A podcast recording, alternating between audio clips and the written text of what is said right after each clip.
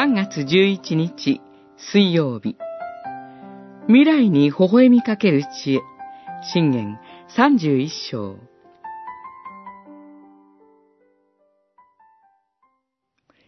あでやかさは欺き、美しさは虚しい。主を恐れる女こそ称えられる。31章30節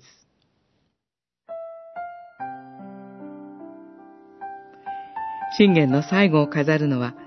有能な妻を描いた詩です。イスラエルの民の間では、こうした御言葉が家庭を祝福する知恵として学ばれたことでしょう。ここに描かれた妻の有能さとは、夫に対する忠実さと、家を切り盛りする勤勉さ、周囲との人間関係を豊かにする言葉と細やかな配慮です。けれども、そのすべてを支えているのは、主を恐れる信仰です。信玄で語られてきた知恵の実りが、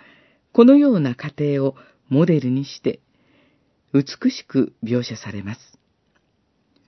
聖書の言葉では、知恵という語は女性系です。それで、知恵を女性に見立てた例えが多いのでしょうが、旧約聖書では、イスラエルの民が主の伴侶とされ、新約聖書では、教会が主の花嫁として描かれます。それを合わせて考えますと、有能な妻とは、主の家を任された私たちのことです。その知恵は、家庭にも、教会にも、豊かな実りを約束しています。御言葉の知恵は、私たちに力と気品を与え、私たちの未来に微笑みかけます。